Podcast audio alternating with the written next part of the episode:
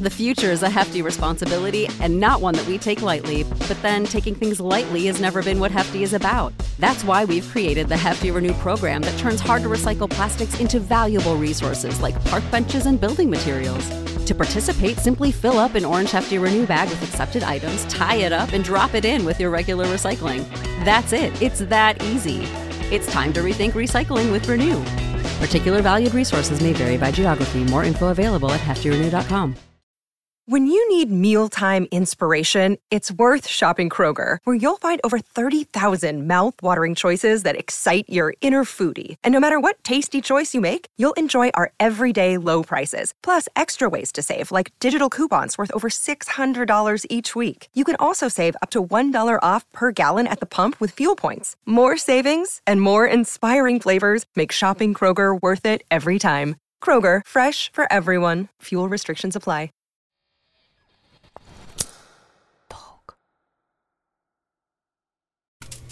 Наблюдение номер один. Люди просто обожают детей в самолете. Вот тупые люди, у которых э, а всего лишь навсего один ребенок. Боже мой, какой счастливой жизнью вы живете, как это все легко. Смотрю на Киру, на своего ребенка, и думаю, чего я сделала сейчас? Мне было омерзительно.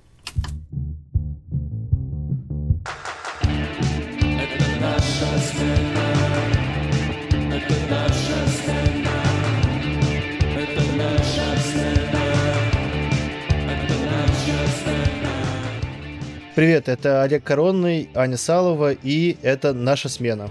Подкаст, в котором мы обсуждаем, как родительство встраивается в жизнь современного человека. Расскажи, что нового. Мы записывали э, предыдущий выпуск, наверное, недели две-три назад, и с тех пор, по крайней мере, в моей жизни случилось много чего нового. Во-первых, не пугайтесь, пожалуйста, что в соседней комнате орет ребенок. Он сейчас вместе с мамой и с бабушкой, пока я записываю подкаст в другой комнате. Это раз. А теперь про новое. Э, записи предыдущей серии, предыдущего выпуска прошло несколько недель, и это были насыщенные несколько недель. Во-первых, впервые ребенок сильно заболел. У Степы, это один из моих двух детей, э, случился бронхит, соответственно, поднялась температура, и потом второй тоже заболел, и это, мягко говоря, оказался довольно интересный опыт, потому что я очень давно не ссорился с Ксюшей, со своей партнеркой, со своей женой, и пока дети болели, мы успели раза три очень сильно посраться. На нервике? Да даже не на нервике, а скорее на каком-то бессилии.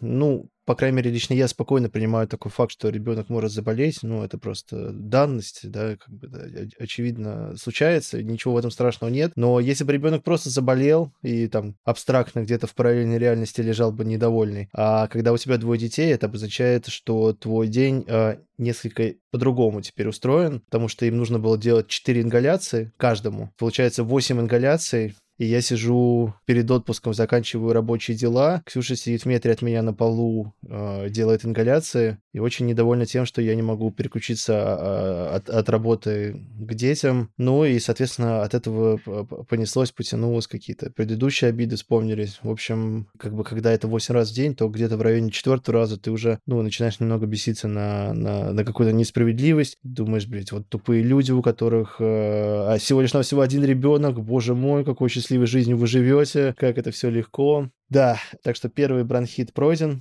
Э, вторая новинка. Мы впервые э, съездили в путешествие впервые слетали на самолете вчетвером. К счастью, наш рейс э, отменили сначала, потом перенесли на другой день вылета. И, соответственно, дети успели окончательно выздороветь от бронхита, и э, мы уже на изнемождении полетели на самолете. Оказывается, что с двумя детьми можно путешествовать. Это не так, оказывается, сложно и страшно, как э, может представиться. Мои два основных наблюдения. Наблюдение номер один. Люди просто обожают детей в самолете. Вот этот Серьезно? вот... Серьезно? Да, ну вот, знаешь, есть такой какой-то мем какой-то, да, расхожий стереотип, что на борту самолета люди ненавидят других людей с детьми. Это оказалось вовсе не так, потому что я давненько не встречал такого бесконечного и безусловного суппорта и поддержки, как в, в полете. В общем, двое детей, мы живем в северной стране, в Эстонии, поэтому это не просто двое детей в коляске, чемодан и рюкзаки за спиной, это еще конверт, в котором они утеплены, это их пуховик, это, короче, бесконечное, просто невыносимое количество э, людей и предметов у тебя в руках постоянно. И оказалось, что все а, окружающие люди сочувствуют и запереживают тебе и понимают, что тебе тяжело, и, например, ты идешь с коляской до самого самолета, то есть ты проходишь с ней все проверки и прям подводишь ее к, к трапу самолета, и к тебе сразу подбегает какой-то человек и предлагает тебе помочь э, сложить коляску. На самом борту рядом со мной там сидел мужик, который все время доставал предметы, которые падали на пол. На обратном пути какая-то женщина сказала, давайте я подержу ребенка, пока вы сделаете смесь. Да, оказалось, что окружающие хотят помочь тебе. Еще я впервые почувствовал такое полное ощущение безразличия к тому, что думают окружающие. Потому что ты сидишь с ребенком, и твоя единственная вообще, единственное, о чем ты думаешь в этот момент, как бы как ему было бы комфортно на взлете, на посадке во время полета. Ты полностью сконцентрирован на ребенке, он орет, тебе вообще все равно, что думают окружающие на этот счет. В общем, ребенок это реально какой-то ключ, к чему должен стремиться любой нормальный здравомыслящий человек, это к тому, чтобы не думать за других людей, а думать только за себя. И я просто поймал себя на ощущение, что я лечу два часа на самолете, и я ни секунду не успел подумать, а довольны ли люди вокруг, а что они думают на этот счет. И когда ребенок орет, я как бы не нервничаю, не думаю, заткнись, сейчас про нас что-то окружающие подумают. Я думаю, так, блин, поднять его на руки. Ой, а если я подниму на руки, он, наверное, сплеванет на, за... на заднее сиденье. Он, кстати, так, так и сделал. Но мне вообще пофиг. Реально, дети — это путь к освобождению от мнения остальных людей. И немножко беспомощности здесь тоже, наверное, было, что ты не можешь ничего сделать. Он плачет и плачет.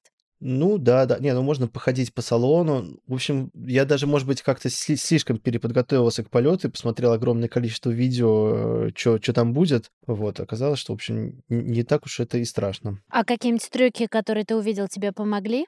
Ну, я нашел видос, как э, коляска собирается быстро. Это мне помогло, потому что я просто не мог своим мозгом понять, куда вообще эта коляска денется и что с ней будет с этой коляской. А так, ну, вот основное, что я, что я вытащил, э, информация касалась того, что во время взлета и во время посадки нужно кормить молоком, просто чтобы у них было вот это глотательное движение и меньше уши закладывало. Но, походу, в вашем случае это не очень работало, да, если ты говоришь, что плакали ребята? Они, кстати, на взлете и на посадке особо не плакали, плакали, они просто плакали в промежутках между этим. Там еще так получилось, что когда мы летели туда, то есть, когда первый раз летели, как-то у нас не получилось их уложить перед отлетом, и, соответственно, получилось так, что где-то часов 7 они не спали, и поэтому, когда мы уже прилетели, Степа выглядел просто реально как человек, находящийся в какой-то коме, с абсолютно опустошенным лицом, он реально был готов спать в любой позе, но не мог уснуть, такое странное, как, короче, реально выглядел очень-очень побитым. Ну и назад мы тоже возвращались какие-то уже супер, супер побитые, супер покоцанные. От чемодана отлетело колесо, сломался компьютер, в общем, короче, куча всяких каких-то мелочей, ты уже возвращаешься просто на каких-то морально-волевых. Но в этом смысле приятно как бы возвращаться э, куда-то что ты можешь назвать своим домом, потому что там ты хотя бы все знаешь, и ты уже такой, о, да, я в Таллинском аэропорту, тут все знакомо, тут все такое маленькое, тут все такое хорошее, какое-то приятное, приятное возвращение, приятное погружение. Мы тоже летим на самолете, правда, это в, будущ... в будущем у нас будет через пару дней. Летим с ней э, навещать бабушку и дедушку с кучей пересадок, потому что нынче это не очень простая история. Она безумно любит летать на самолете, она может сесть так задумчиво посмотреть э, на наверх и сказать, что Такира давно на самолете не летала. Я такая, понятно, поняла. Расчехляем э, миллионы тысяч, сколько сейчас стоит билет, летим к бабушке. Но два года это уже отдельное сидение, получается. Да. Потому и... что мы-то своих на коленях тащили. Небольшое отступление, возврат в твою историю. Ты мне рассказывал, что нельзя родителям двоих детей сидеть рядом с, э, с детьми. Если честно, я возмущена. Как это вообще возможно? Слушай, ну за 33 года жизни на этой планете я, честно, ре- реально уже перестал возмущаться и удивляться каким-то вещам. Да, правило действительно такое, по крайней мере, на лоу-костерах, я не знаю, может быть, где-то по-другому устроено, что можно сидеть с ребенком только у окна. И, соответственно, когда у тебя двое детей, то вы можете сидеть либо друг за другом, либо в одном ряду в разных углах. Видимо, это связано с тем, что если самолет будет падать, чтобы вы не тормозили выход остальных людей. Но это мой домысел. Но звучит логично, вообще говоря. И вы выбрали по разные стороны сидеть. А, не то чтобы мы что-то выбирали в, в этой жизни, mm. знаешь, в лоукостерах тебя просто ставят перед фактом. Мы летели туда в разных углах, обратно летели друг за другом. Конечно, друг за другом чуть удобнее, потому что можно что-то друг другу передать, можно поговорить. Но на самом деле и в одном ряду нормально сидеть. Ну, ты просто чуть-чуть э, нагибаешься э, и, и через весь ряд разговариваешь. Ну, что вот такое. Через 50 человек э, разговариваешь. Ну да, через четырех человек. Ну, я говорю, реально, вот я давно о таком мечтал, мне абсолютно реально пофиг, что там подумают окружающие. Мне кажется, в вашей компании все себя чувствуют немножко так, обя... что у них жизнь слишком легкая, что вам надо помогать, потому что вам гораздо тяжелее, чем им. Ну, я, по крайней мере, мне все время хотелось помочь вам, когда мы виделись, потому что э, сама не знаю почему. Просто Да, да, да, это, это преимущество двух детей, ты сразу становишься каким-то несчастным, а если ты еще немного идиот, как я, то сразу же какой-то юродивый в глазах других людей. Что, что, что может этот бесполезный толстяк с синяками под глазами? Помогу-ка я собрать ему коляску. Человек явно не собирал ничего со времен Лего уже лет 20. Так что да. Блин, ну вообще женщина, которая предложила вам поддержать ребенка, мне кажется, это то матч. При всем как бы спаси... благодарствуем этой женщине, но чужого ребенка держать. А вы ей дали прям? Конечно, пускай держит. Я не знаю, если мне кто-то предлагает поддержать моего ребенка, я говорю, вот ребенок, привези его домой через 4 часа, я пошел пить пиво. Ну, не знаю, а что такого? Ну, другой человек, ну, ну что может случиться? Ну, вряд ли уж этот человек уронит ребенка. Давай я буду занимать э, роль э, мамы, что, собственно, э, соответствует действительности. И скажу тебе такое, что а вот малышу вообще-то некомфортно, когда ты его отдаешь какой-то тете. И, скорее всего, он прям сильно боится в этот момент. Поэтому э, мы, наверное, мамашки, имеющие более какие-то тесные узы с ребенком, в это время я прям, ну, я не помню, чтобы кто-нибудь держал Киры из того, кого я не очень сильно знаю, но наверняка я, я ну, ты мне рассказываешь, да, про своих детей, я думаю, такая, блин, я бы не дала какой-то тетке даже с самыми добрыми побуждениями своего ребенка, потому что ребенок бы испугался. А откуда инфа? Вот как ты понимаешь, что ребенок испугался на чужих, э, на чужих руках? Э, хороший вопрос, но, скорее всего, ребенок это продемонстрирует. Ну, может быть, там повезло, да, и ребенок никак это особо не демонстрировал, но они, в принципе, довольно, мне кажется, привычно быть на чужих руках. Да, мы живем немножко в изоляции в углу Европы, в Эстонии, и тут не так много друзей, как там в Москве было, например. Но все равно к нам кто-то приезжает. Короче, дети видят много разных людей, и они, мне кажется, уже довольно привычны, потому что кто-то из друзей их берет, носит, успокаивает, или бабушка, или еще какой-то другой друг. Ну, короче, они, они привычны. При... Да, но это была, кстати, мне кажется, одна из, из задач таких э, каких-то подтекстных задач путешествия. Это просто продолжать социализировать детей, чтобы они привыкали к разным голосам, к разным шумам, к разным поверхностям, ко всему такому, потому что, естественно, живя в Эстонии, они, ну, они даже звук машин не слышали, по большому счету. А, кстати, скажи, пожалуйста, есть такое поверье, не помню, насколько это в моем случае соответствовало правде, но, скорее всего, соответствовало, что когда мы куда-то ездили, по возвращении домой у ребенка наблюдался прогресс в каких-то скиллах, а, в там, способностях, а, речи и так далее. Ты заметил что-нибудь такое в детях? Ну, действительно, как ты верно заметил недавно, когда там детям 7-8 месяцев, с ними много чего активно происходит в плане новых навыков, но у меня какое-то ощущение есть, что они вернулись более скилластыми. Они уже встают на четвереньки, раскачиваются. Короче, как-то как прибавили в, и в скорости ползания, ну, мы уезжали на неделю, они медленно до этого ползали, сейчас ты отворачиваешься, ребенок уже в коридоре пытается съесть ботинок. Вообще, в целом, их интерес к ботинкам... Поражает. Да-да-да. Мне кажется, в жизни их интересуют две вещи. Это ботинки, причем чем грязнее, тем как бы лучше, это сто процентов. И розетки. Хотя вокруг а. очень много предметов, но вот просто как, если ребенок увидел розетку, ты, ты просто даже слышишь потому, как он ползет, что он явно ползет к розетке. Потому что там такой истошный, немножко истеричный приятный звук э, перебирания локтями и, и, и пузо, царапающийся о пол. Какой-то реально... Ну, я, я прям вот просто по звуку чувствую, что ага, он увидел тапок или он увидел розетку. Ага.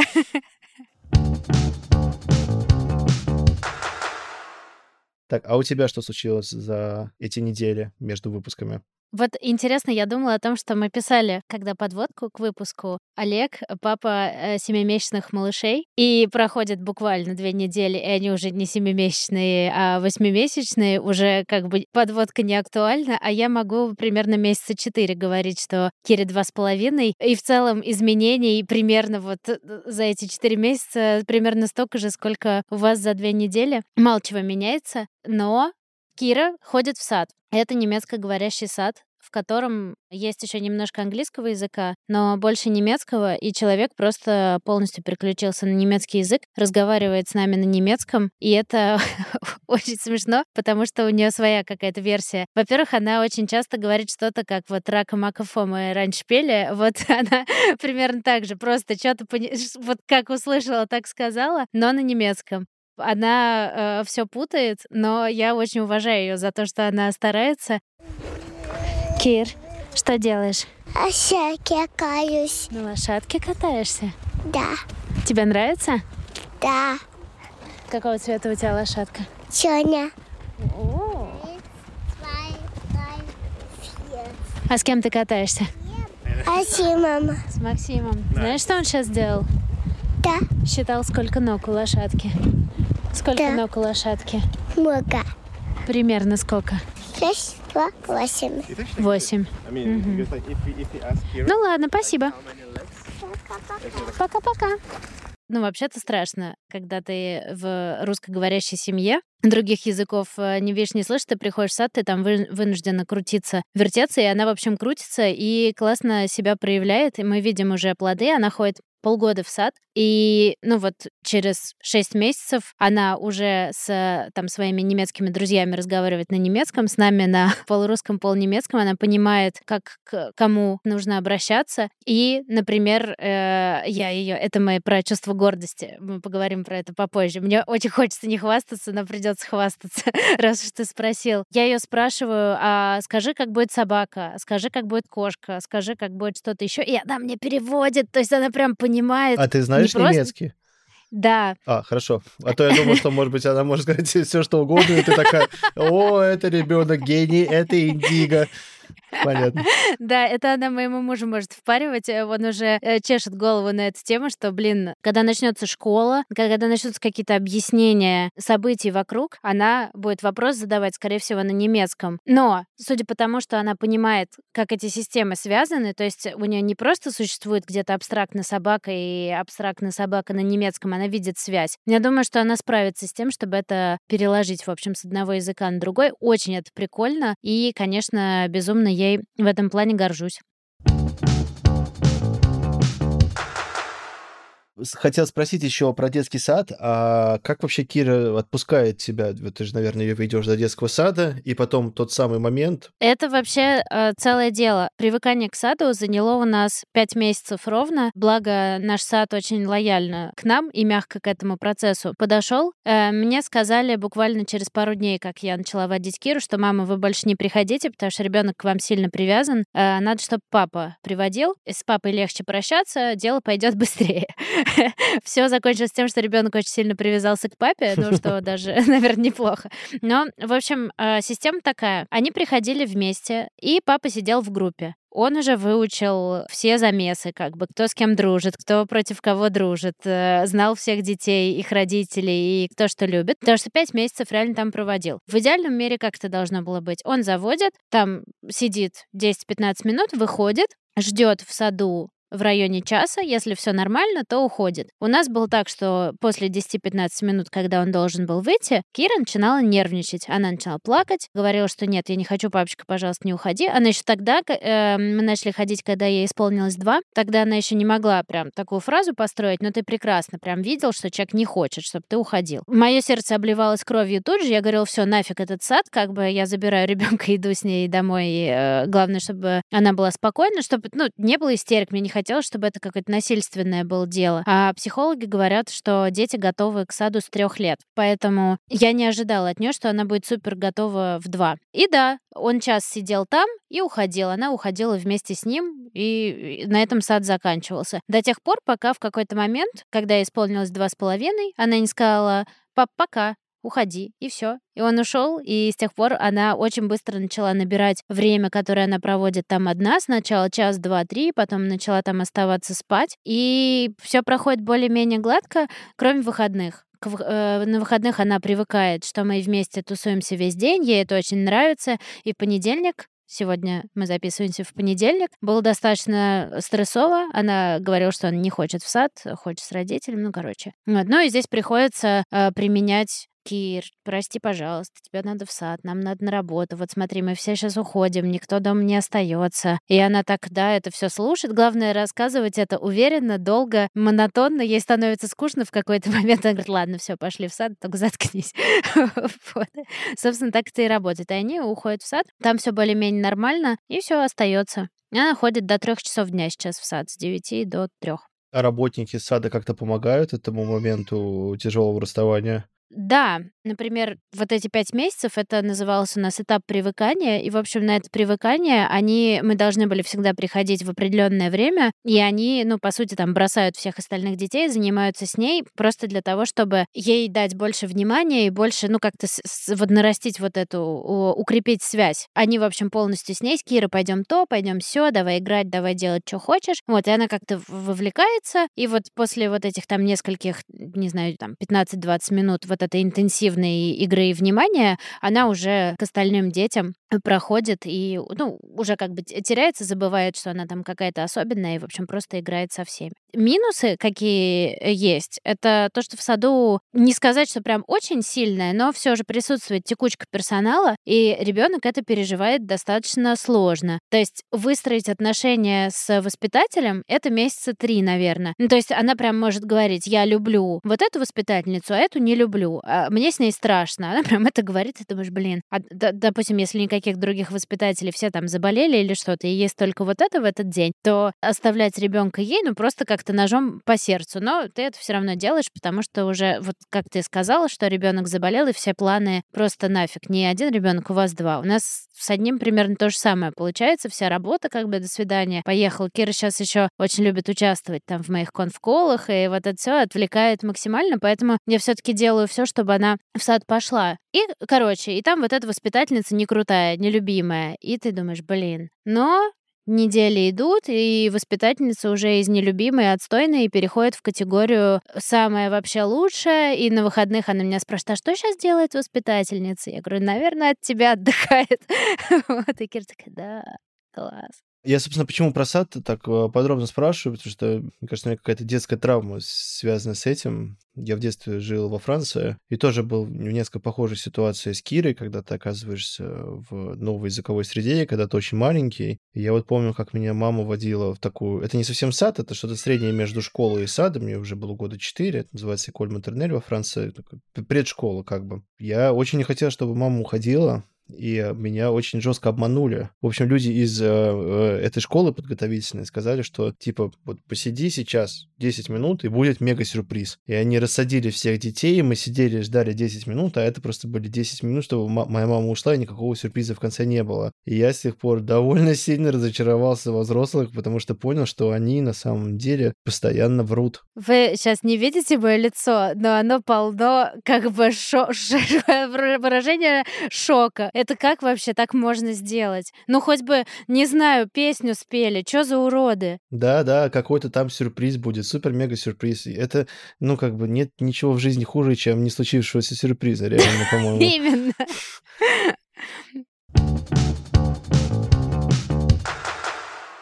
Давай э, как раз-таки плавно перейдем к теме нашего выпуска и эмоции, которые у нас вызывает родительство. Вот эта эмоция у тебя с детства тянется. Блин, ужас, я не могу отойти. Просто что за уроды? Им нельзя работать с детьми. Прошло 30 лет, я до сих пор сам не могу отойти. У тебя нет отца, я этого не знала. Да, у меня нет а, отца. Это вдвойне как бы интересно тогда, как тебе проходить этот путь. И расскажи, есть ли у тебя какое-то такое желание доказать, что а я вообще-то буду клевым отцом? Или что-то такое? Нет, у меня нет никакого желания никому ничего доказывать. Я хочу просто, чтобы дети были счастливы и рады, но у меня нет никакой мотивации э, получить кружку «Лучший отец» через 10 лет. Еще хуже «Лучший отец» через 30 лет. Да, но ты знаешь, каково это, когда отца нет. Мне почему-то кажется, что я, у меня, видимо, тоже свои какие-то э, травмы. Я бы пыталась, а я вот так вот делаю. Сама себе просто, что, а вот я меняю эту ситуацию. Я вот хочу, чтобы у моих детей было не такое детство, как у меня. Хотя я, в принципе, так и делаю. У меня было суперское детство, поэтому мне, мне как бы не на что жаловаться. Не то, что я как бы отыгрываюсь э, перед судьбой.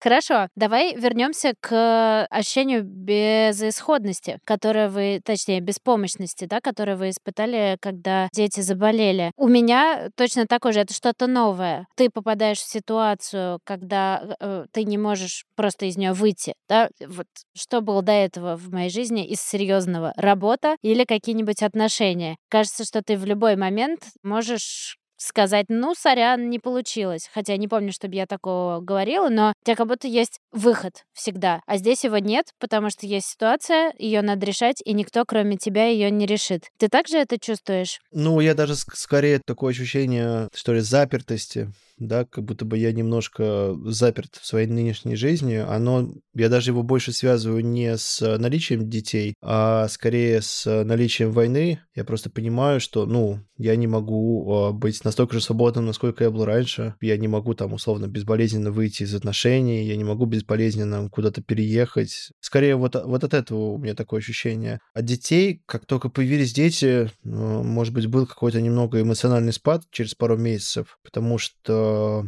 я не лучший работник недели, но все равно какое-то количество бытовых э, дел на мне, и ты просто понимаешь, что, что это никогда не закончится, грубо говоря что это будет происходить постоянно, и как бы у тебя какие-то фантомы тех времен, когда ты мог уснуть на лестничной площадке, выйдя от друзей, или когда ты мог уснуть на улице, или когда ты мог провести ночь в отделении города Лыткарина подмосковном. Так, такие окошки потихоньку закрываются, и скорее от этого чувствуешь какую-то, что ли, обиду на окружающий мир. Ну и плюс это, как я уже описал, усиливается именно войной, и ты еще понимаешь, что, как бы, блин, ну, странно себя чувствовать недовольным. Хотя, на самом деле, нормально себя чувствовать как угодно, но самого себя иногда сложно бывает обвести, поэтому ты, ты как бы ты думаешь, блин, вообще какое я имею право ныть или быть недовольным, там, просто когда люди пачками умирают в Мариуполе или еще где-то. У меня то же самое. Я много об этом думаю, что э, мое там эмоциональное состояние очень сильно изменилось в последнее время, и мне очень сложно отделить. Это связано с опытом родительства, это связано там с моими какими-то карьерными изменениями, которые на меня все таки там тоже давят, или это связано с войной. Я понимаю, что война там очень большое имеет значение, и, и трудно как-то это все отделить. Мы просто, я думаю, что многие люди без детей то, такое же испытывают, как мы с тобой, эмоцию. И, к сожалению, эксперимент в нашем, э, имеется в виду по, понять, насколько, какие эмоции у нас вызывает родительство, здесь не совсем чистый. Давай обсудим, может быть, какие появились именно новые эмоции вместе с, э, с ребенком. Вот что, что, какие, какие ты чувства впервые испытала с тех пор, как у тебя появился ребенок? Давай пойдем от спектра более темного к более светлому, чтобы не заканчивать на э, грустных нотах этот эпизод. Из, э, назовем это в кавычках, плохого. Страх то, что я сказала, да, ты это со стороны безысходности такой какой-то глобальный, а у меня вот появилось такое локальное, что, блин, мне нужно сейчас решать вот эту ситуацию, никто кроме меня ее не решит, на мне лежит большая ответственность, мне страшно, я не знаю, как поступить, но мне надо как-то поступить. Вот э, когда э, у ребенка температура там 39, и э, только ты можешь принять решение сбить эту температуру там какой-то свечкой или не сбивать, сказать, вот мне в этот момент страшно. И, наверное, раньше у меня такого не было, потому что, может быть, это сказано слишком смело, но как будто бы жизнь человека в твоих руках в этот момент находится. И мне это, меня эта ответственность ужасно пугает. Да, это супер странное ощущение, какое-то супер странное чувство. Мне скорее от этого как-то неуютно, или даже, точнее сказать, как-то меня бесит, что от меня кто-то зависит. Я хочу устроить свою жизнь так, чтобы от меня никто никогда не зависел, и чтобы я ни от кого не зависел, потому что любая зависимость — это, ну, довольно э, вредное и опасное чувство. И понятно, что когда у тебя на руках э, там, годовалый ребенок, он не может от тебя не зависеть. Но со временем, конечно, хотелось бы как-то как-то от, оторвать это, потому что э, как, как реально, когда кто-то от тебя зависит, это опасно, вредно для, для двух сторон. А этих отношений. этих отношений. Да. When you need mealtime inspiration, it's worth shopping Kroger, where you'll find over 30,000 mouth-watering choices that excite your inner foodie. And no matter what tasty choice you make, you'll enjoy our everyday low prices, plus extra ways to save, like digital coupons worth over $600 each week. You can also save up to $1 off per gallon at the pump with fuel points. More savings and more inspiring flavors make shopping Kroger worth it every time. Kroger, fresh for everyone. Fuel restrictions apply. Save big on your Memorial Day barbecue, all in the Kroger app. Get three pound rolls of juicy 80% lean ground beef for $3.49 a pound with a digital coupon. Then get select varieties of flavorful Powerade, Body Armor Super Drink, or Arizona tea for 77 cents each, all with your card. Shop these deals at your local Kroger, less than five miles away. Or tap the screen now to download the Kroger app to save big today. Kroger, fresh for everyone. Prices and product availability subject to change. Restrictions apply. See site for details. Спасибо. Я хотела поделиться э, историей про злость и фрустрацию. Моя дочка сейчас, наверное, лет с двух началась история, когда она проверяет границы и делает что-то, ну не то чтобы на зло, а как будто она вот тебя не слышит и продолжает делать то, что она делала. Ты сказал уже раз 10, она все равно продолжает это делать. И я в этот момент просто теряюсь. Ну, то есть вот эта фрустрация просто в, в чистейшем виде. И плюс злость, ну, как бы злость я могу, наверное, контролировать уровень ее проявления, а фрустрацию не могу. И вот это меня загоняет абсолютно. То есть тебя не слушают. Что я сейчас должна сделать? Проявить э, силу? Я должна заорать? Я должна э, разрешить ей делать, как она делает? Я э, вот как себя вести? И ты как будто видишь вот эту развилку. Я сейчас проявлю силу и подавлю ее личность. И тогда там, ну, я бывала в ситуациях, когда Кира, допустим, играет с другими детьми, и они обладают какими-то предметами, которые Кира хочет поиграть с ними. Например, там, ну, какая- какая-то игрушка. И родитель ребенка говорит, поделись, поделись. Ну, ты чего, жадный? Нет, поделись. Не-не-не, ты сейчас положи, Кира возьмет, поиграет и поделись. Я в этот момент думаю, отстаньте от ребенка, он не обязан делиться, он не хочет этого делать, не надо его заставлять. Кира сейчас поплакала и тоже научилась, что не всегда с ней всем делится. Я, меня вот когда ребенка так прессует, мне становится прям тяжело и плохо. И это, да, одна э, история. Мы ребенка прессуем. Мы можем на него заорать. Ребенок испугался, ну, и, и он ничего не понял. Он просто из чувства страха перестал делать, что он делает. Или там, допустим, мы ничего не сделали, и он продолжил. И как будто тоже ничему не научился. И я в этот момент думаю, блин, как правильно сделать? Что мне делать? Что мне делать? Что мне делать? Я постоянно себе задаю это, э, этот вопрос про себя. Так, и подожди, как-то... а как правильно? А х- кто знает? Вот Понятно. я не, не- я не знаю, как правильно. Но как будто подавлять личность, ну, для меня, вот неправильно. Отпускать неправильно. Я выбираю, наверное, путь, э, кот- который был у меня э, с моими родителями. Вот то, и то, что я помню, когда я уже там в каком-то возрасте была, они любили со мной разговаривать. Грузящие разговоры.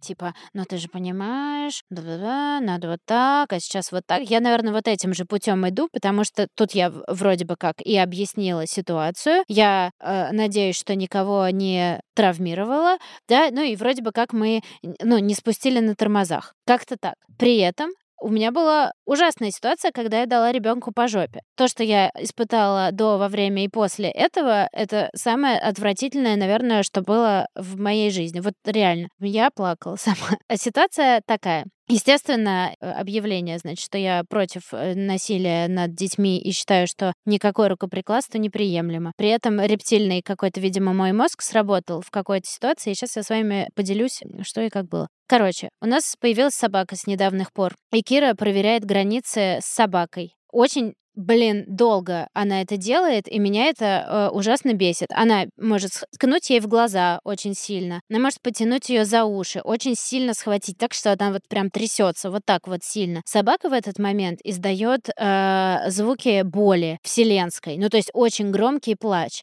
Я, когда я там рядом с Кирой нахожусь, я начинаю, «Да, Кира, ну ты чего? Мы же так не делаем, давай погладим, Петре больно, Петра имя собаки. «Э, смотри, э, т-т-т». ну, в общем, пытаюсь как-то это самое объяснять. В какой-то момент мы с ней, э, ситуация была такая, что мы находились в разных комнатах, и я слышу, как э, Петра плачет, начинает вот этот вой, и понимаю, что Кира ей делает больно. Я вылетаю из своей комнаты, несусь через всю квартиру туда, где Петре делают больно, попутно ору «отпусти собаку, отпусти собаку, отпусти собаку». Кира ее не отпускает, вот так вот вся с трясущимся вот этим. И я просто, ну, залетаю в комнату и с вертухи ей даю буквально шлепок по жопе. Ну, просто вот так вот, типа как-то органично это в данный момент было сделать. Я просто это делаю. Ну, мне жалко собаку. Я хочу, чтобы это прекратилось. Я не знаю, что сделать. И автоматически я выдала ей этот, короче, шлепок. Кира отпустила собаку, она смотрит на меня, ей было немножко досадно, она как бы не испытала, я надеюсь, э, физической какой-то боли, ей было неприятно, она не рыдала, она так, типа, какая-то некрутая ситуация, но я смотрю на эту руку свою, смотрю на Киру, на своего ребенка и думаю, блядь, чего я сделала сейчас. Мне было омерзительно. Ну, причем это такая ситуация, ну, казалось бы, да, есть семьи, в которых по жопе и угрозы дать по жопе раздаются как, как бы э, горячие пирожки. Просто это ничего не стоит. В моем случае это стоило очень много. Я ходила, я смотрела на эту свою руку, я себя ненавидела, проклинала и прогоняла в голове, ну, как бы я репетировала, как я об этом Максу скажу. Ну, и, и такая ситуация, что типа, ха-ха, да что ты, да, там, загоняешься из-за этого. Может быть, кто-то может на это так посмотреть, но я мне было прям ужасно. Я потом не могла, как бы, перед... наверное, ну, как полная, как бы, ебанько перед Кирой выглядела. выглядела. Сначала я ей дала пинка, ну, не пинка, вот этого шлепка, потом я, значит, там, через пять минут э, перед ней, там, извиняюсь, и говорю, мама была не права, мама там это самое, а потом еще весь вечер я хожу, целую, потому что мне безумно стыдно за этот поступок. Это там, наверное, очень непоследовательно и вообще тупо. И как бы все вот это, это для меня новое. Ты советовалась с кем-то, как как себя вести после такого? Ну, то есть понятно, что с ребенком нужно поговорить, ну, а как-то более, более детально. Честно говоря, я даже не пошла никуда советоваться, но я, мы при, придем, э, к этому я приду, потому что таких ситуаций становится все больше, я имею в виду, когда я не понимаю, как поступить. Мне кажется, там вот этот шлепок и его реакцию там мою на и все вот это мне нужно обсудить отдельно, но еще мне захотелось хотелось реально пойти к психологу и обсудить, а что мне делать, если мой ребенок проявляет жестокость. Как так получилось, что она вот таким образом, в общем, ведет себя с животным. И я думаю, блин, ну, э, э, задаю как бы себе вопросы и отвечаю, ну, естественно, ты своего ребенка бьешь, как он будет, животное, э, как он будет с ним обращаться. Короче, я загналась по полной. Это было ужасно. Но я знаю, что есть ресурсы, поддерживающие мам, где, в общем, это обсуждается, и мамы, в общем, делятся. Куда идти-то? да, в итоге. Потому что меня лично, когда ты говоришь, мама делится опытом, я немножко себе представляю как будто бы от, ответы на вопросы в одноклассниках, условно. Есть э, модный, э, модный, назовем так, короче, ресурс, который, от которого меня не сводит челюсть, называется он «Нет, это нормально», который как раз-таки э, родился, мне кажется, как ответ на э, все вопросы современных родителей. Некоторые истории, конечно, меня, особенно когда я очень старалась быть идеальной мамой на э, моменте, когда Кира только родилась, там первые несколько месяцев, там я кормила грудью, мы вместе спали, и я читала истории, как мама говорит, и вот почему я выбираю раздельный сон. Я считаю, наденьте маску сначала на себя. Я там, фу, блин, да. Ну, но при этом кого-то эта история поддержала, да? Кто-то мою историю там прочитает, послушает и подумает, что за чушь. Но, короче, у каждому нужна поддержка в своей ситуации, и, но, походу, она нужна всем родителям. вот. Ну, особенно тем, которые загоняются относительно того, что они вообще делают со своим ребенком. А ты ходишь к, к, к какому-нибудь психологу или какому-нибудь специалисту? Нет, но как будто пора, да? А, а, а почему ты не ходишь? Короче, я ходила к психотерапевту до беременности, и мне казались мои проблемы невероятно важными. А, вот, я их обсуждала и мусолила. В тот момент, когда а, я узнала, что я беременна, я позвонила своей терапевтке и сказала, все, пока, мне вообще больше... Мне просто как бы всю мою, знаешь, это capacity головы и ментальная заняла вот эта моя новая часть жизни, и я подумала, мне чего, мне неохота обсуждать, э, кто там мне где нахамил там или какие у меня там проблемы с, с отцом или там что еще. Ну, короче, мне просто это стало неинтересно. Сейчас как будто мы подходим к ситуации, когда действительно мне нужна а, помощь, там какой-то совет или что-то такое. И, может быть, не мне одной, а может мне нужен детский психолог. Короче, действительно, теперь есть вопрос, я это понимаю. Но ты какую можешь... Не то, чтобы я э, оценку, да, наверное, это не очень слово, но твой фидбэк. Я перезагоняюсь или же э, рукоприкладство к ребенку это действительно такая большая проблема, как я на нее смотрю? Слушай, по-моему, просто невозможно, ну, как бы перезагоняться в чем-то, как бы, если, если тебя тревожит эта мысль, как бы, если она вызывает у тебя какие-то чувства, ну, значит, это для тебя важно. Было ли у тебя что-нибудь подобное? Мои дети слишком маленькие для того, чтобы начать бесить меня, поэтому скорее я просто злился на Ксюшу там из-за каких-то из-за каких-то действий или из-за каких-то слов. Ну, тоже что-то связанное, связанное с детьми. Но мне кажется, мне, мне пока еще пока еще просто рано. Мне еще впереди, впереди это ждет. И я, к счастью для себя, давно понял, что не буду заводить домашних животных по многим причинам. А и с тех пор, как у меня появилось двое детей, я уже совершенно точно этого делать не буду. Да, у меня есть кошка и собака. И это трудно. Следующее чувство, которые у меня возникают э, в связи с появлением ребенка, это переходим э, к светлому спектру. Это гордость. И это очень прикольное ощущение. Я уже э, обозначила чуть-чуть в начале, да, что она говорит на немецком. Я думаю, блин, как классно. Да, помню на всякий случай просто короткое вводное, что гордость является одним из смертных грехов, по мнению, по мнению нашего создателя.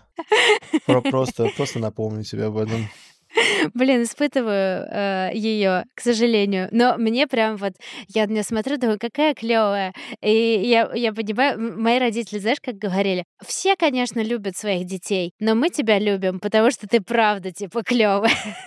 И вот э, я как будто так же на Киру смотрю, думаю, а, понимаю, какой бред, наверное, мне говорили родители. Но я обожаю все, что она делает. Я считаю, что это все гениально от того, как она рисует, до того, как она не знаю, просто улыбается. Так, ну я в таком случае не понимаю, почему твой Инстаграм не закидан детскими рисунками. Ну, мне кажется, что люди, которые подписаны на меня, они подписаны на меня как не знаю на кого. Ну, короче, они не на Киру подписаны, ее рисунки. Я еще пока не на то есть не вот не там, когда создают инстаграм-аккаунты для своих детей и добавляют туда своих друзей насильно и заставляют лайкать. Но не знаю, почему-то мне кажется, что людям это не особо интересно. Я, наверное, где-то в глубине души понимаю, что а, для них это, как мы с тобой в прошлом эпизоде обсудили, контент, который скорее хочется скипануть, чем вникнуть. А мне, пожалуй, даже не хочется, вот насколько я просто грешная. Мне не хочется, чтобы кто-то вот так вот на контент с Великой Хирой, чтобы его кто-то скипанул и не лайкнул. Ну да, но, но по сути же весь контент, который производит человек, он на самом деле производит его для себя. Поэтому мне кажется, что нечего стесняться, если хочется что-то выложить. Буду это делать. А вообще вот э, у нас э, мы живем в Берлине, и у нас есть немецкие друзья-родители, которые, внимание, я думала, что это просто исконно русская традиция, но оказывается нет. Они закрывают смайликами лица до сознательного возраста ребенка, потому что они считают неэтичным публиковать в соцсети без согласия ребенка контент с ребенком. Я в целом с этим согласна, но забиваю на это правило, когда, знаешь, felt cute, постит Кира. Вот э, как бы Ну, в этом, смысле, в этом смысле я даже больше переживаю на тему того, когда дети вырастут, и они послушают этот подкаст, и, и Кира узнает, что она тебя бесила в этот момент, а мои дети узнают еще какие-нибудь гадости, про, про которые который я про них говорил. Слушай, да. ну да, публиковать что-то без э, разрешения, разрешения кого-то как будто бы неэтично, но мне кажется, что мы еще просто находимся немного в, в какой-то в предыдущей стадии развития нашего человечества, и, честно, на такие вещи я как бы забиваю. Да, я тоже. Тем более, что все очень активно лайкают Киру. Это мое греет мое это сердечко.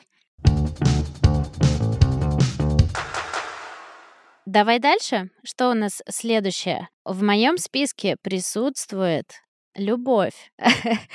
Какая банальность. Я уже, кстати, говорила об этом в первом сезоне, про то, что я почувствовала э, безусловную любовь. И я в целом не могу об этом не сказать еще раз. Просто человек делает любую гадость, издевается над собакой, не слушается и так далее, но когда он улыбается, я все, голова как бы в тумане полнейшем. И вот это бесконечно целовать ее макушечку э, мое теперь любимое занятие. Есть ли такое у тебя?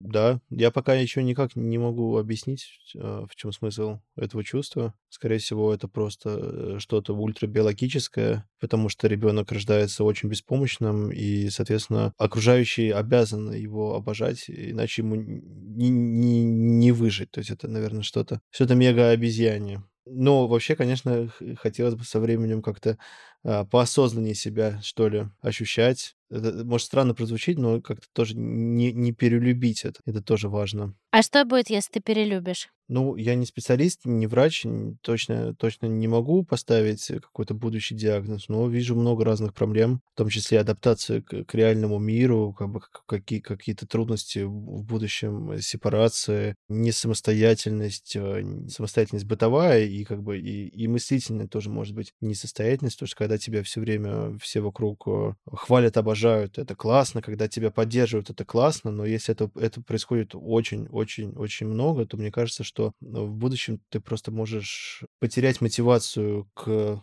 какому-то там мышлению условно. Если ты просто знаешь, что, ты, что тебя безусловно и за что угодно хвалят, и как бы ты останавливаешься в развитии. Но еще раз повторю, что я не специалист и могу нести полный бред.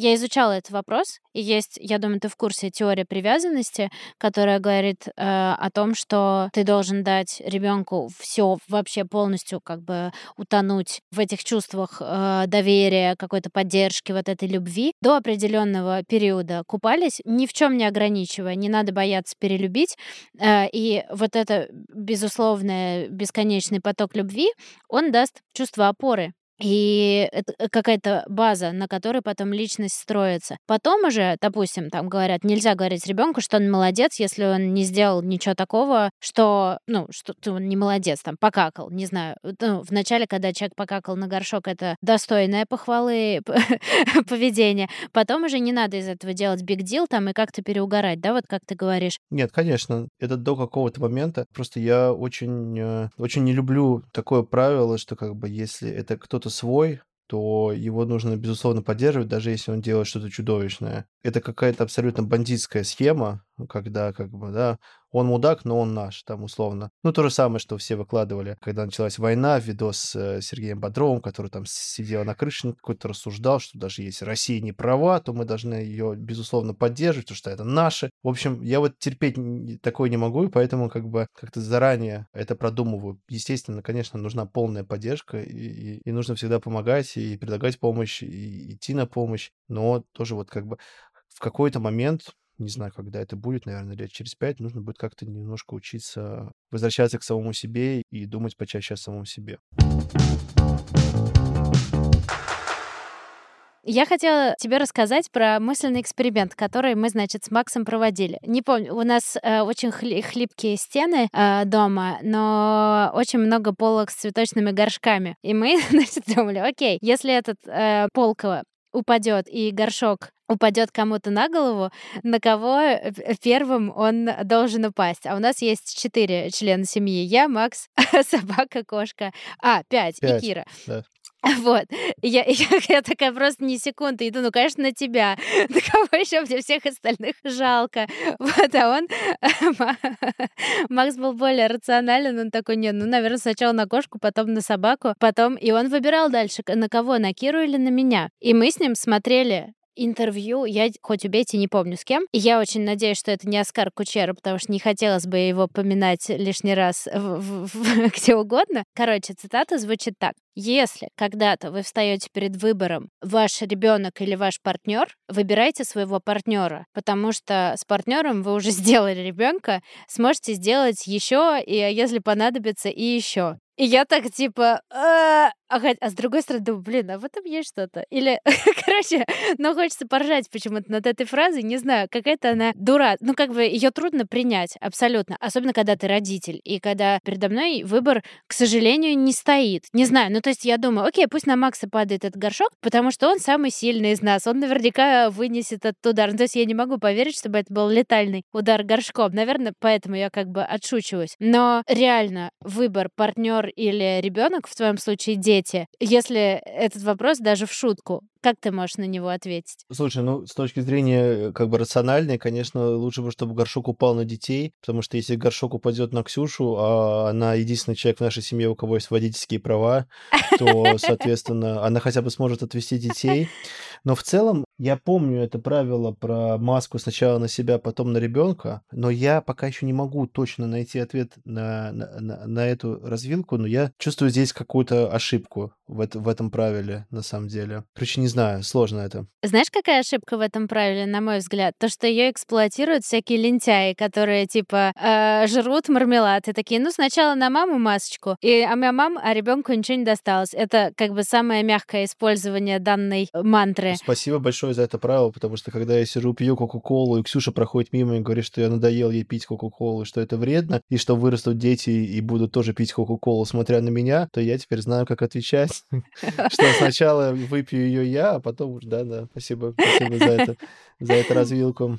В общем, я поняла, ты бы, ты бы выбрал э, Ксюшу. Я не знаю, ну, ну, скорее, да. Ну, конечно, если моделировать э, какие-то неприятности в будущем, то, наверное, проблемы с детьми для меня будут, наверное, более как-то чу- чувственно болезненными, да, чем проблемы с, э, с партнеркой. Но э, суть в том, что просто там, человек, с которым я живу, или мои друзья, они являются тем, что я сам выбрал для себя. То есть я же не просто так сделал этот выбор. А эти два чумазика э, прыщавых, которые вылезли из твоего партнера, они как бы... Я не выбирал их, я не знаю, кто они такие. Но это, это все рационально, как бы, да. Рационально, наверное, партнер действительно важнее, но с точки зрения именно чувств и эмоций, конечно, привязанность к детям больше, потому что, как я уже описывал, особенно когда они маленькие, это какое-то абсолютно биологическое обезьяние привязанность.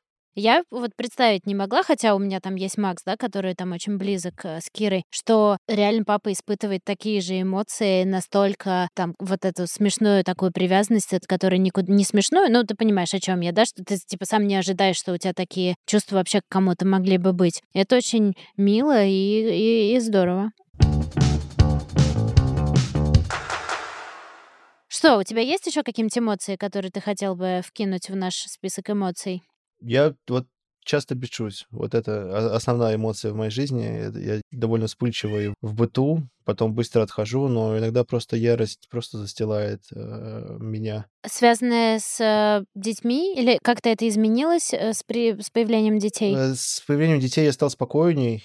Э, Я просто понимаю, какие усилия, огромные, гигантские усилия Ксюша вкладывает в детей, и как бы как ей сложно. И мне кажется, что мы за 8 месяцев с детьми вот ссорились только только когда они сильно болели, и мы уткнулись просто в какое-то не- непонимание друг друга.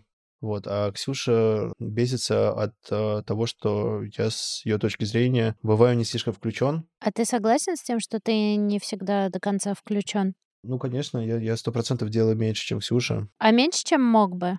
Ну, наверное, меньше, чем мог бы, наверное. А почему? Это сложно оценить. Например, если я сижу работаю, мне бывает иногда очень интересно что-то делать. Это редкие моменты, но если как бы если я во что-то прям с большим интересом включаюсь, я, меня невозможно оттуда вытащить. И, соответственно, я просто, просто не замечаю, я вообще не вижу ничего. Я сижу в компьютере, монтирую видосы и вообще, вообще просто не в курсе, что происходит во внешнем мире. Думаю, что можно было бы пригнать 28 клоунов на велосипедах и заставить их ездить по комнате, я бы, скорее всего, этого тоже не заметил. Но это все такие оправдания, конечно, э, много чего не делаю, просто там, исходя из какой-то лени. Так устроен человеческий мозг, он всегда найдет э, какую-нибудь возможность где-нибудь прилечь в углу, э, спрятаться и избежать чего-то. Дорогие слушательницы, у вас есть полное право нам написать в Телеграме и Инстаграме, что вы думаете про Олега. Прямо сейчас заходите и пишите. Это наша смена в одно слово, и там, и там. Спасибо большое, что ты рассказал про то, как вообще в целом, что, как ты проявляешь эмоции. Как мы поняли, не особо как, но частенько бесишься. А у меня э, с этим... Вот у меня ярко как бы выражаются эмоции всегда. Если я хохочу, то, блин, хохочу. Если я ору, то тоже очень громко. И появление ребенка заставило меня как-то это контролировать и не всегда мочь это контролировать и загоняться из-за того, что не можешь это контролировать. Но зато, когда ребенок хохочет, это занимает все просто вместо кислорода у нас хохот, и, блин, вот мы тогда ржем просто отлично. Ну, похотать с детьми кайфово. Расскажи, из-за чего твои хохочет. Ну, есть самый простой вариант, это когда ты меняешь им памперс, и происходит вот эта вот битва в, в- на татами классическая, когда ты пытаешься стянуть штанину, и, и он брыкается, переворачивается, в общем, невозможный, невозможный бой, и, соответственно, ты снимаешь вверх и просто начинаешь смачно целовать живот, и ребенок начинает хохотать, а, и чуть-чуть успокаивается, и ты можешь параллельно один целует, второй стягивает с него одежду. Такая схема. У меня есть много достаточно разного материала. У меня есть э, набор смешных звуков. Я могу заходить в комнату и просто издавать звук. Ну, как бы главное смотреть в глаза. Ты заходишь в комнату и просто издаешь какой-то звук. Это может быть даже простейший звук, там, условно, звук. И они так на тебя с интересом смотрят, а потом так... И такие... И начинают хохотать. Ну, в общем, они любят смешные взгляды, смешные звуки. а, Очень любят приближение, отдаление. То есть ты, ты берешь ребенка и там поднимаешь его наверх, вниз, наверх, вниз. Такие штуки им нравятся. Я тебе хочу сказать, что твой материал со звуками еще минимум два с половиной, сколько, полтора года, получается, тебе будет работать. Э, Обновлять не надо будет, потому что Кира тоже обожает всякие звуки, и это вот веселит ее на максимум. Например, песня группы Нога Сувело «Рамам Бахара Мамбуру» у нас просто сейчас хит. Махамалю, Махамалю, Махамалю, Махамалю. Это точно Блю, Махамалю. Аси. Дальше начинается крутое, потому что у Киры есть друг, который на пару месяцев старше, чем она. Это значит, что ему уже 2,7. И ему зашла шутка, которая не заходит никаким моим друзьям. Значит, я пришла к ним домой вм- вместе с Кирой с дырявым носочком на пальчике. Конечно, я стесняюсь э, своего дырявого носочка и начинаю нелепо шутить в адрес в основном родителей. И я так его неловко прячу и говорю, ну вот, что вы хотели, носок индивидуального предпринимателя. И угадайте, кто жестко разъебывается с этой шутки. Он просто сидит такой, е Ну, а- а- отвечая на этот вопрос, кто жестко разъебывается с этой шутки, судя по всему, ты, потому что я не только слышу этот хохот, но еще вижу э, э, это смеющееся лицо. Нет, Да. над, над- над материалом придется поработать, но я, когда был маленький, я хотел э, стать юмористом, поэтому у меня есть детские шутки. Я начал писать шутки лет в 5-6, и мне, короче, А. надо, надо подспомнить этот убогий материал. К счастью, юмористом я не стал, но, тем не менее, у меня есть, есть программа для пятилеток, я думаю, скорее всего. Ну супер, ждем тогда. Кажется, что всех примерно одинаковое, если честно, накрывает. Просто кто-то загоняется сильнее, кто-то меньше. И, наверное, что, что мы можем, что мы можем сделать? Я должна сходить к психологу, я прям чувствую. И я, я схожу, и я расскажу вам, как все это прошло дело, и что мне посоветовали. Вот, я придумала, я переложу ответственность э, за советы на специалиста, что, мне кажется, достаточно правильно будет сделать. У меня очень банальная, очень простая мысль. Мне кажется, что не стоит стесняться своих чувств, любых их проявлений, как бы а, чувствовать что-то, это вполне себе нормальный процесс. Понимаешь, вот да, с одной стороны, снова загоны от меня, а, но при этом проявления этих чувств могут как-то повлиять на ребенка. И мне вот хочется, чтобы они только хорошо влияли, чтобы не ранить как-то, не обидеть, не, блин, быть истеричным и ненадежным родителем, а классным и надежным. Что мы обсуждаем на следующей неделе? Мы обсудим сказки, потому что я вот уже плотненько в мире детского контента, и очень многое из того, на чем выросли мы, вызывает просто палитру эмоций тоже, от отторжения до просто непонимания, как э, это можно было написать. Интересно пообсуждать, какие сейчас есть э, сказки, какие нам нравятся, какие не нравятся, читаем ли мы детям сказки, слушают ли они сказки, а также сказки, на которых выросли мы. Во что это нас превратило?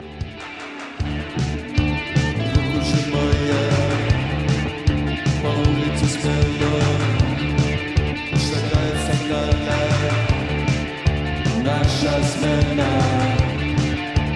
Выжимая по